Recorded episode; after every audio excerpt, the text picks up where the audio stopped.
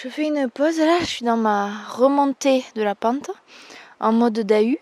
Pour te donner une image, tu vois, quand on est euh, sur les pistes de ski et qu'on essaye de remonter la pente en se mettant en travers de la pente et en faisant des petits pas de côté, mais c'est exactement ça que je fais, sauf que j'ai pas de ski et qu'il n'y a pas de neige.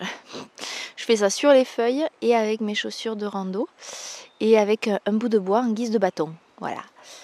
Euh, ben là, je suis posée. C'est tellement en pente que j'ai dû me caler contre un arbre pour pas dévaler la pente en m'asseyant. Là, on est sur une, je dirais, piste noire.